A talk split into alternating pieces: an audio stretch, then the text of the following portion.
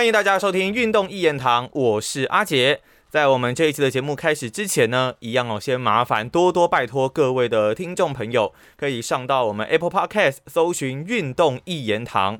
找到我们的节目之后呢，帮我们来一个五星的评分，然后呢留下大家的宝贵建议。那之后呢，只要有看到五星的留言，阿姐呢都会在周的节目当中，针对这一些五星的留言，在节目上做一个公开的回复。好，我现在呢，其实真的说实在，心情啊是有一点觉得非常的可惜啊，然后有一点郁闷这样子的感觉啦。因为呢，自己啊刚刚看完了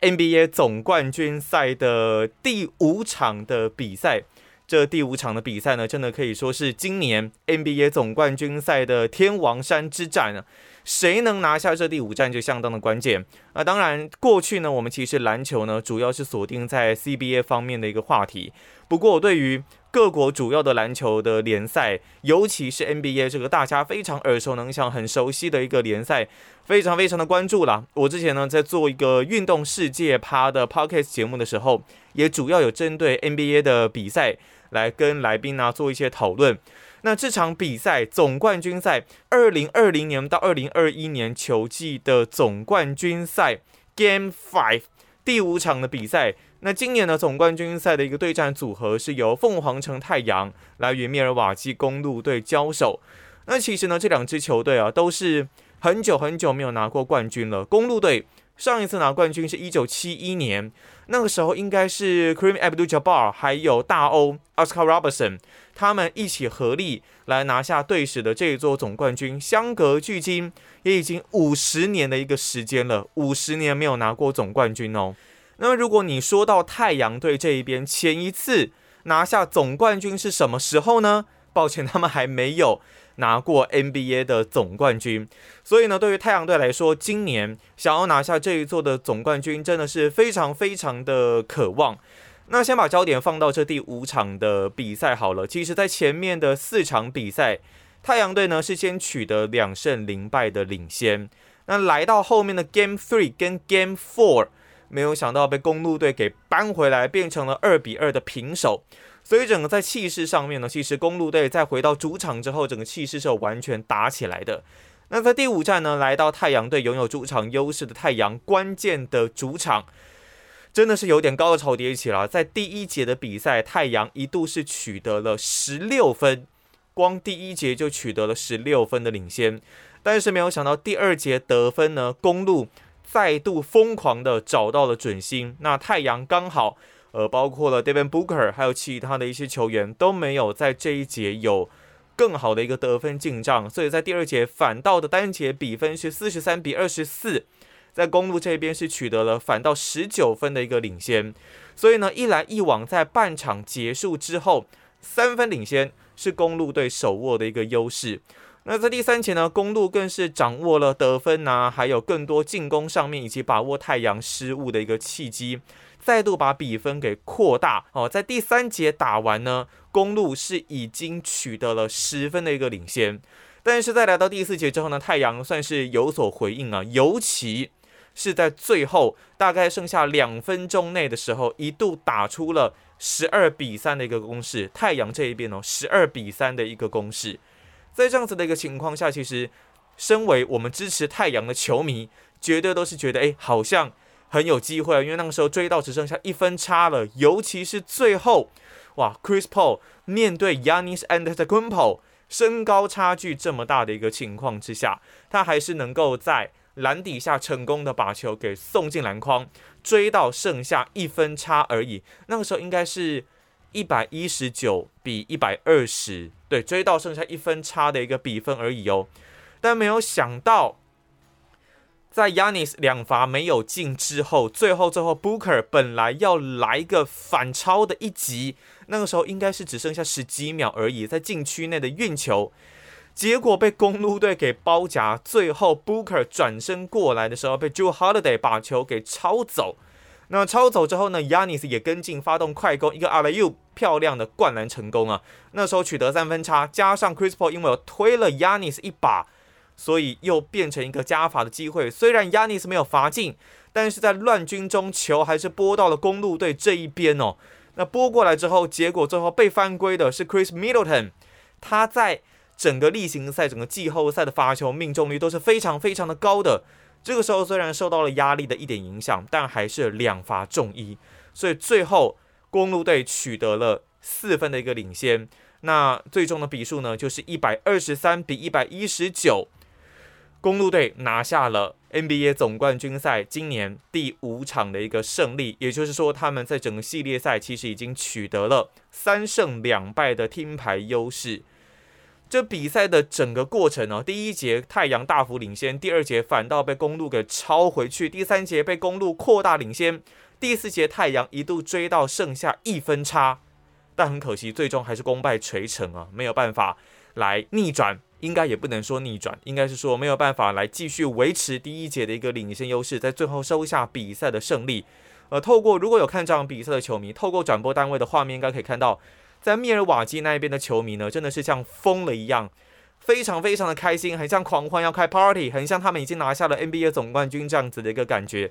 不过还是恭喜公路啦，毕竟他们也是很久很久没有来拿下 NBA 的总冠军。尤其呢，其实公路队从东区的季后赛以来啊，算是一直都没有很被看好。尤其呢，他们在面对拥有巨头的布鲁克林篮网，他们有 Kevin Durant，另外还有 James Harden，另外呢，虽然 Kyrie Irving 有受伤，但是他们阵中其实还有像是。呃，Black Griffin 啊，DeAndre Jordan 啊，这一些算是过去大家都耳熟能详的球员在球队阵中，所以基本上篮网队这一边呢，应该可以算是相当大的一个夺冠热门。但没有想到，在篮网队先拿下前面两的两场比赛之后，公路队后来倒吃甘蔗，在第七战硬生生的。把篮网给解决掉哦，顺利挺进到了 NBA 的东区冠军赛啊。那在东区冠军赛面对亚特兰大老鹰队哦，其实第一场比赛也是先被老鹰队来拿下了领先优势啊。但结果接下来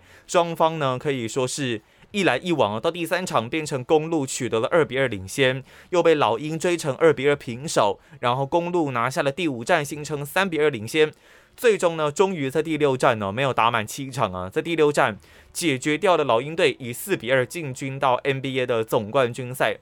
那就如同我前面所说，其实公路这一路打来，真的可以说是有点命运坎坷这样的感觉，因为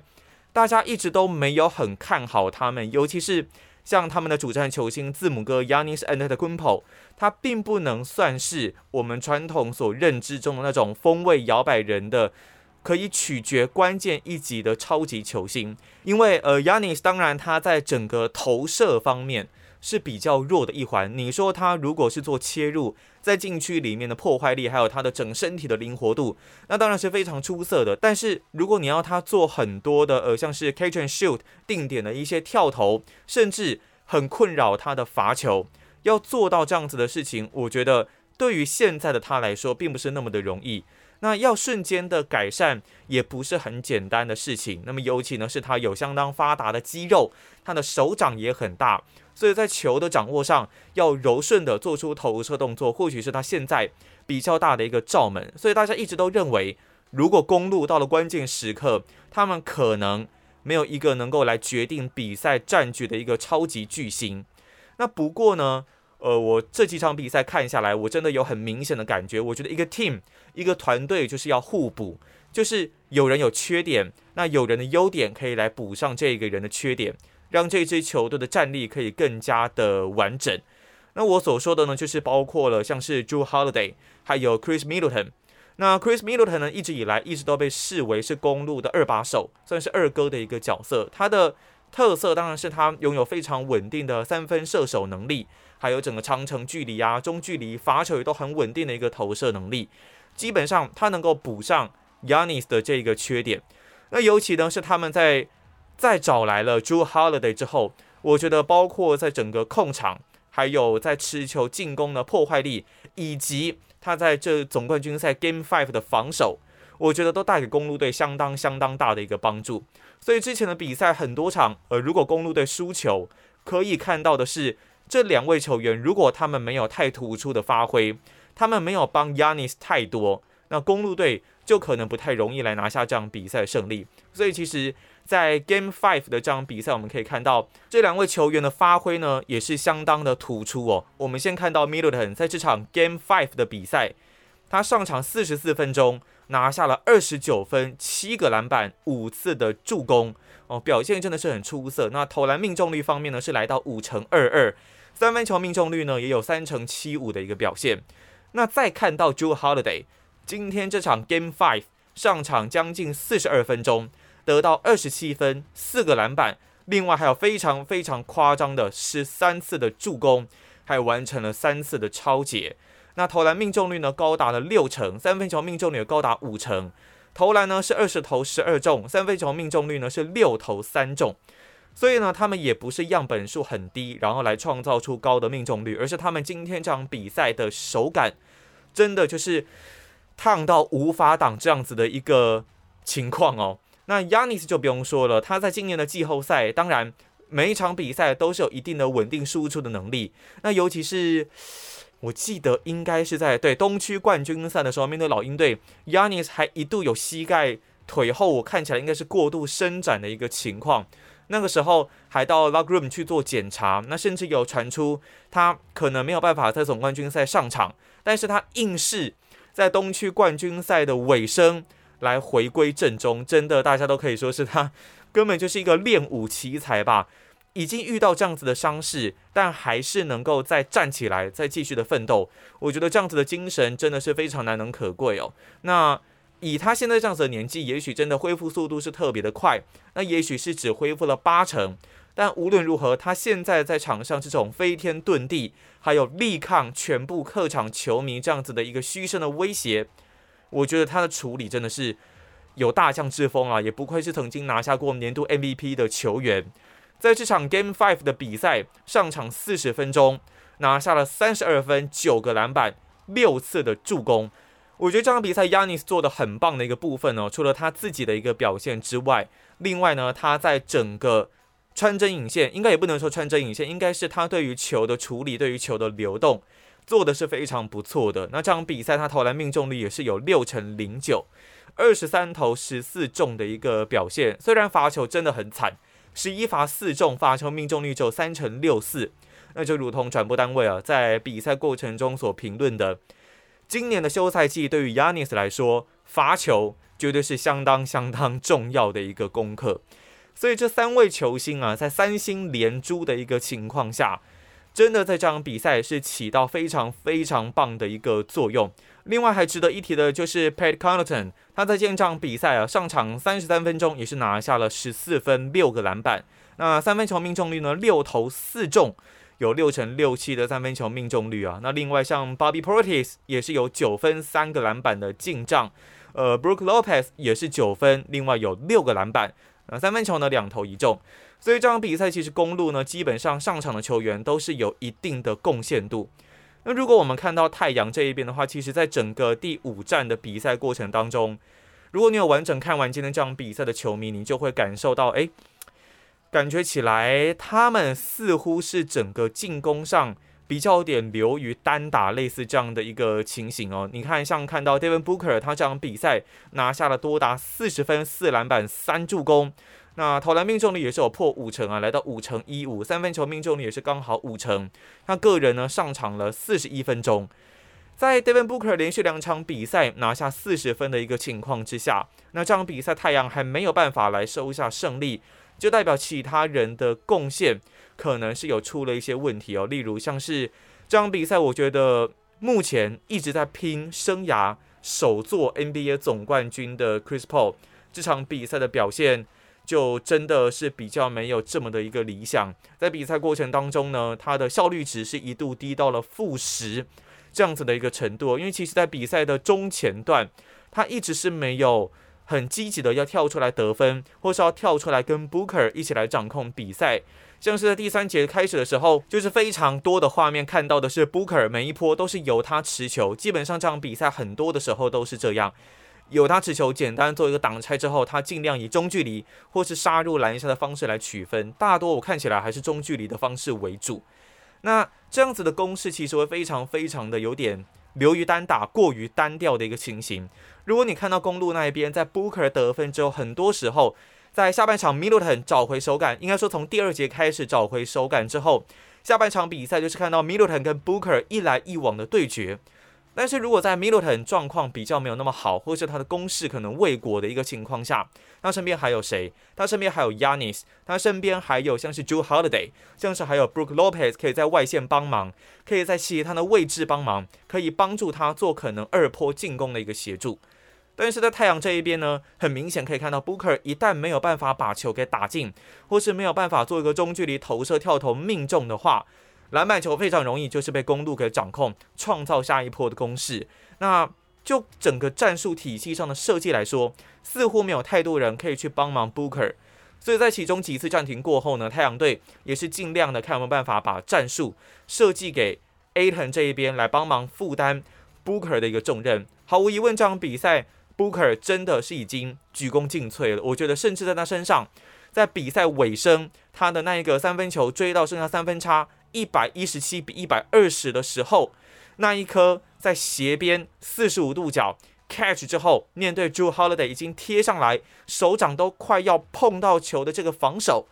顶级的 Devin Booker 这位射手，还是能够做一个简单的横移，把三分球的命中，追到剩下三分差的一个差距，也才有后来 Chris Paul 能够追到剩下一分钟篮底下面对 Yanis 的投篮。所以我觉得 Devin Booker 这场比赛已经是尽到他全部的责任，他已经用了他全部的力气去处理好这场比赛每一个他所能处理的进攻。我觉得他没有太过太过大的一些失误，或者是可能成为战犯的一个责任。毕竟他的表现已经是这么的顶级，这么的精彩。你要再去要求他，要在他已经付出这么大的贡献之下，要要求多少的东西，我觉得都有一点的强人所难。虽然在最后这一波一百一十九比一百二十，他想要发动最后一波进攻的时候，却没有想到被 Joe Holiday 后面给神来一手，把球给抄走，发生了一个失误。但是我觉得，真的他已经算是尽了他最大的一个努力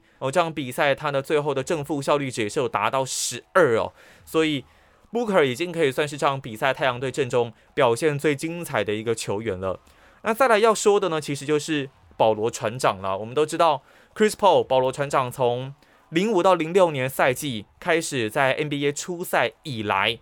那他这十六个职业生涯当中。还没有拿下过任何一座的 NBA 总冠军。过去他在洛杉矶快艇，过去他在休斯顿火箭，都曾经可以差一点点就打进到 NBA 的总冠军赛，但就是都差这么的临门一脚。我们可以看到，过去他在火箭的时候，可能会碰到像是勇士这样子的一个超级霸主，而没有办法进入到 NBA 的总冠军赛。我们都戏称说，他真的是差一点点就可以来摸到。NBA 总冠军地板的一个男人，但那几年的系列赛到最后真的都是功亏一篑。我记得尤其像是火箭跟勇士那几年在拼的时候，甚至还有在最后关头，Chris Paul 还发生受伤，应该是第五战受伤的一个情况。最终呢，而只能眼睁睁的看着勇士进入到总冠军赛。所以其实，在 Chris Paul 的生涯当中，毫无疑问，他绝对是在 NBA 历史上。颇负盛名，可以获得一定地位成就的一名控球后卫。之前呢，甚至也有 NBA 的节目也有说，呃，Chris Paul 呢很有机会可以名列史上前五名的控球后卫。但如果呢，他想要把自己的排名再更往前提升，想要把自己的历史成就再往上添一级的话，那今年的 NBA 总冠军赛，我觉得就是他能够证明自己非常非常好的一个时机。他前面在西区的季后赛系列，尤其像是面对洛杉矶湖人，还有像是在面对洛杉矶快艇的时候，这两个系列赛，我觉得在整个 Chris Paul 参政引线、替太阳引导攻势这一方面都做得非常非常的好，尤其是在面对湖人的一开始，还有再来面对到丹佛金块的时候，甚至更是以四比零来获胜。到后面面对快艇，经过了非常激烈的血战，虽然最后呢，有人说。或许是得力于 Kawhi l e n a r 没有办法上场的一个情况，才让太阳能够拿下这个系列赛。那个时候太阳一度取得三比一的领先，最后被追到二比三。那最终呢，再以四比二来击沉了快艇。那但是呢，虽然 Kawhi l e n a r 没有上场，他似乎跟快艇再有一些的情感纠葛、误诊的一个伤势情况出现，但是毫无疑问，整个太阳队在完整的一个系列赛，他们还是打出了非常出色的一个进攻火力，另外在防守上也是能够有效的来牵制快艇队。所以在这几个系列赛看下来，Chris Paul 对于太阳队的重要性是非常非常的大的。那尤其很明显可以看得出来，在面对快艇的那个系列赛开始之前，Chris Paul 曾经有过新冠肺炎确诊的一个消息，所以呢，在前面的两场比赛面对快艇是没有办法出赛的。但没有想到那个时候的快太阳队呢，硬是在前面的两场比赛来收下胜利，尤其是第二战，大家如果有印象的话，最后。DeAndre Ayton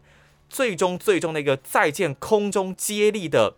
扣篮，哇，真的是非常非常的精彩。那个时候我看的也可以说是大呼过瘾。但是你要因为这样就说 Chris Paul 对太阳队不重要吗？没有他也可以赢球吗？我认为是不尽然的。因为在少了 Chris Paul 的一个情况下，太阳队说实在就只能够靠 Devin Booker 一个人。那在当时的西区冠军赛的第一场比赛是靠着 Booker。非常神猛的一个大三元的表现，才拿下了最终的一个胜利。他那场比赛有拿下了四十分，十三个篮板，十一助攻。那说实在，这样子的表现真的只能说可遇不可求啊！在后续的比赛，一旦如果真的对 Booker 做出了更多的包夹、更多的防守压力上面的限制，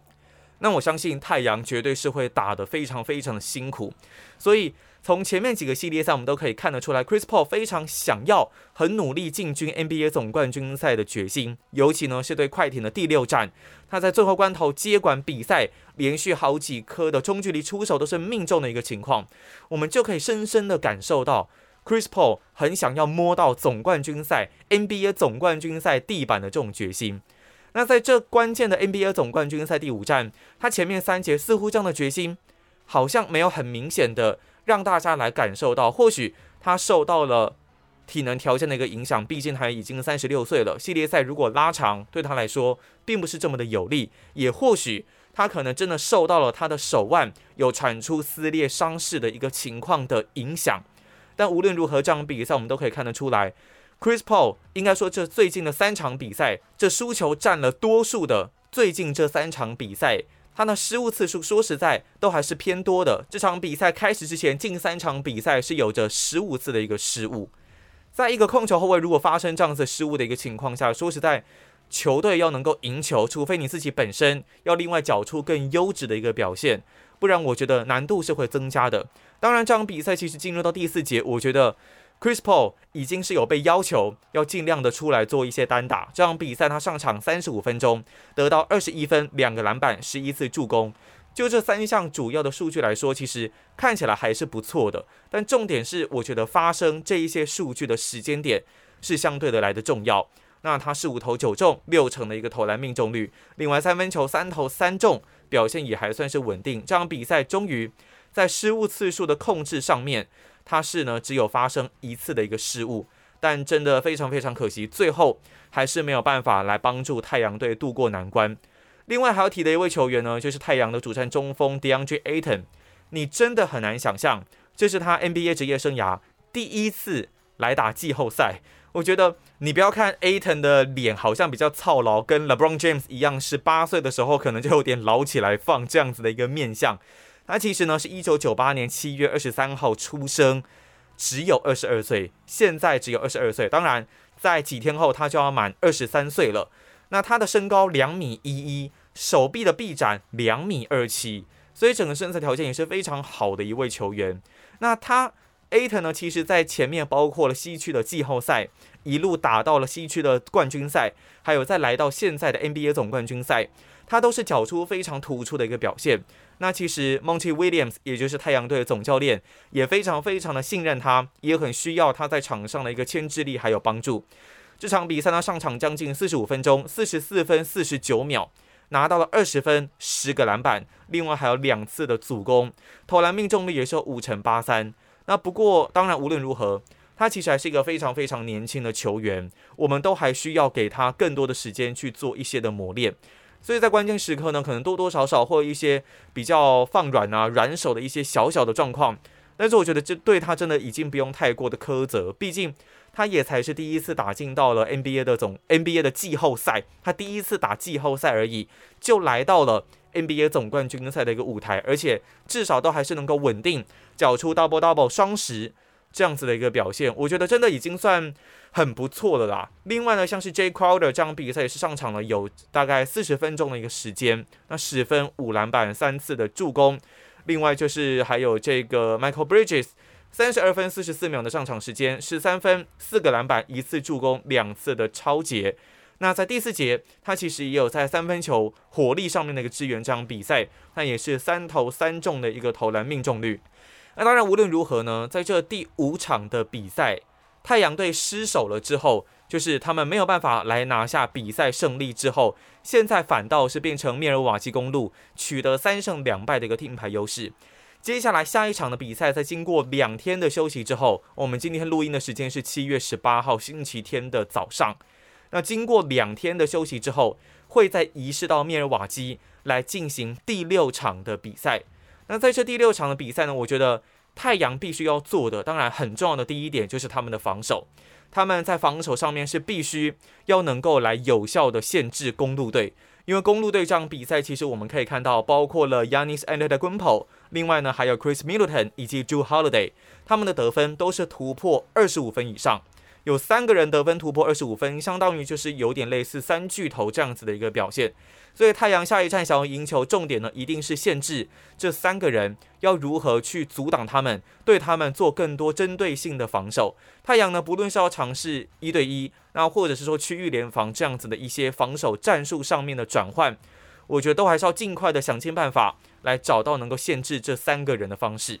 那另外呢，就是太阳自己本身的一个进攻体系，我觉得。到目前为止还是有太多太多的单打独斗，希望可以透过更多不一样的挡拆战术，还有分球，整个在球的流动上也可以增加，来让球队的一些攻势上面可以更加的灵活。那在这样子的情况下，我觉得太阳才有办法把自己的攻势再打得更开。像是在今天这场比赛第一节跟第四节，我觉得太阳就找到我们过去对于太阳印象当中的样子。好啊，当然其实很多的球迷哦都会在这一次的 NBA 的总冠军赛、NBA 的季后赛。来支持太阳这一支球队，真的除了很希望保罗船长 Chris Paul 能够来一圆总冠军的夙愿哦，因为包括了像是他的好朋友 Dwayne Wade、LeBron James 手上都是已经有了冠军戒指。就差他真的还没有就纸上游虚了，还没有冠军戒指可以来证明自己。当然，我觉得 Chris Paul 的生涯数数据、生涯的成就都是已经相当的出色了。但是如果能够再拿下一座的总冠军，我觉得对于他可能即将退休的球员生涯来讲，会是更好的一个据点哦，更好的一个结尾。那我呢，其实那个时候应该是从两千零三年来开始看 NBA，所以 Chris Paul 真的有一点算是跟我。我一起跟着他来成长，这样子的一个球员，我们都知道很多的球员退休，就有点像是我们的青春时代来画下了一个句点。例如像是二零一六年 Tim Duncan 退休的时候，我也觉得哇，好像是一个时代的结束，好像是自己也真的已经要慢慢步入二十九岁末，来到三十岁，类似人生另外一个阶段这样子的一个里程碑。那 Chris Paul 两千零五年开始来打 NBA，那他那个时候一进来就以虽然他的身材条件并不是这么的出色，但是他对比赛的嗅觉、对比赛的灵敏度，还有他曾经我们也看到他央求着教练，希望能够让自己上场。那时候应该是 Byron Scott 在黄蜂队的时候，希望让自己能够上场多打一分钟。对于比赛的渴望，对于轮休的嗤之以鼻，呃，有没有嗤之以鼻我不知道了，但我是这样子去形容的。我觉得他对比赛的好战、好胜，对于比赛的渴望，都是我们这些球迷。在我们日常生活当中可以应用下来的一些态度，那 Chris Paul 真的教会了我们蛮多蛮多的一些东西。虽然也有人说他打球很脏，有很多小动作，但球场如战场，你只要不是对对方造成太大的一个身体伤害，我觉得有很多的动作确实是可以让大家来讨论的。但无论如何，他所呈现出来的效率，他所呈现出来的绩效，我觉得真的是值得大家去学习的一个精神，还有。他在整个球场上真的很可以让大家去慢慢的欣赏。在他离开球场之后，我相信绝对是会怀念。所以呢，今年球季对 Chris Paul 的十六个生涯总结来讲，我觉得真的是最好最好的机会的一年。如果真的错过了今年了，明年还能不能够又再老一岁，又要三十七岁的 Chris Paul，能不能够再维持这样子的一个状态？能不能够再让太阳整队维持这样子的一个运转？我真的是没有办法保证啦。但是当然是很希望 Chris Paul 能够在今年就拿下了自己的 NBA 总冠军，来完成自己最深层、最深层的一个愿望。我其实，在之前。呃，看今年季后赛的时候，看到在西区决赛的最后一战，准备要进军总冠军赛的时候，其实 Chris Paul 是真的是非常非常激动，甚至是流下了男儿泪。我觉得那一幕真的是让我看了非常的感动，因为他打拼了这么多年，待过了也不少球队，像是黄蜂，像是快艇，像是火箭，其实都是有差一点点可以进军到总冠军赛的一个迹象，但没有想到，没有想到，最后还是真的是功亏一篑，直到今年反倒是。在球季之前，大家是不太看好太阳队的，大家是没有那么看好 Chris Paul 所带领的这支太阳，觉得他有可能像过去他在雷霆的时期一样，只能带领小兵，但是可能没有办法冲击太好的一个成绩。没有想到 Devin Booker 也爆发，DeAndre Ayton 也在 Chris Paul 的磨练之下顺利的成长，来到今年总冠军赛。目前呢，太阳队两胜三败，陷入了落后，被公路队拿下了金牌优势。但是以我今年支持太阳的这个想法来看，因为过去其实像呃，我一开始看 NBA 两千零三年那个时候，刚好是达拉斯小牛，那个时候 Dirk Nowitzki、Michael Finley 还有 Steve Nash，那非常非常喜欢 Nash 这位球员。后来他在太阳连续拿了两座的年度 MVP，那一个时期的快打旋风，他跟 Amari Stoudemire，他跟 Sean Marion 所展现出来的气势，所展现出来的攻守流畅度，尤其我对于他们跟西雅图超音速 Ray Allen 对轰的一个比赛。更是印象非常非常的深刻，所以当然对于太阳是有着一种独特的一些感情。虽然 Nash 已经早就离开球场，现在也担任了篮网队的总教练，那现在由 Chris Paul 率领的这支太阳，我相信他们绝对还是有办法可以在旭日东升的。那今年 NBA 总冠军赛，我们就期待会继续再有怎么样的一个演出吧。好，那我们这一期节目呢，就先到这边告个段落，我们就下一期节目再见喽，拜拜。